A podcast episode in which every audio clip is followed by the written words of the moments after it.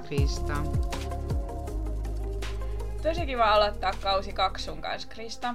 Edellisestä jaksosta onkin jo jonkun aikaa ja tosi kiva päästä takas sorvin ääreen. Edellinen vuosi oli meille molemmille aika kiireinen ja valitettavasti priorisointi meni podcasti edelle. Mut hei, mitä sulle Krista kuuluu? No moikka Annukka. Itse asiassa mulla kuuluu tosi hyvää tällä hetkellä. Että toi vuosi 2022 oli mulla aika muutosten vuosi. Ja tällä kertaa aika lailla pelkästään positiivisesti. Et oma terveys ja mieliala on tosi hyvällä pohjalla ja matka jatkuu vaan tästä ylöspäin. Eli summa summarum, kaikki hyvin resossa. Mitäs sulle Annukka kuuluu?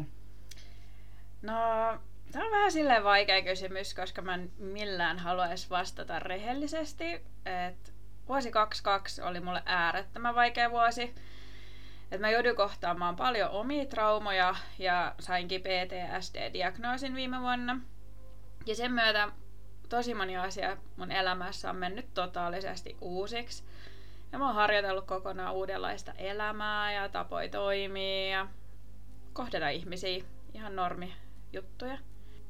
Ja kun harjoittelee uutta tapaa hoitaa koko elämäänsä, mihin on tottunut 37 vuotta, niin se ei tapahdu ihan yhdessä yössä. Et pikkuhiljaa mä oon opetellut asettaa itseni ykköseksi ja asettaa rajoja ja ihan normijuttuja, mitä muut tekee mm. ilman harjoittelua.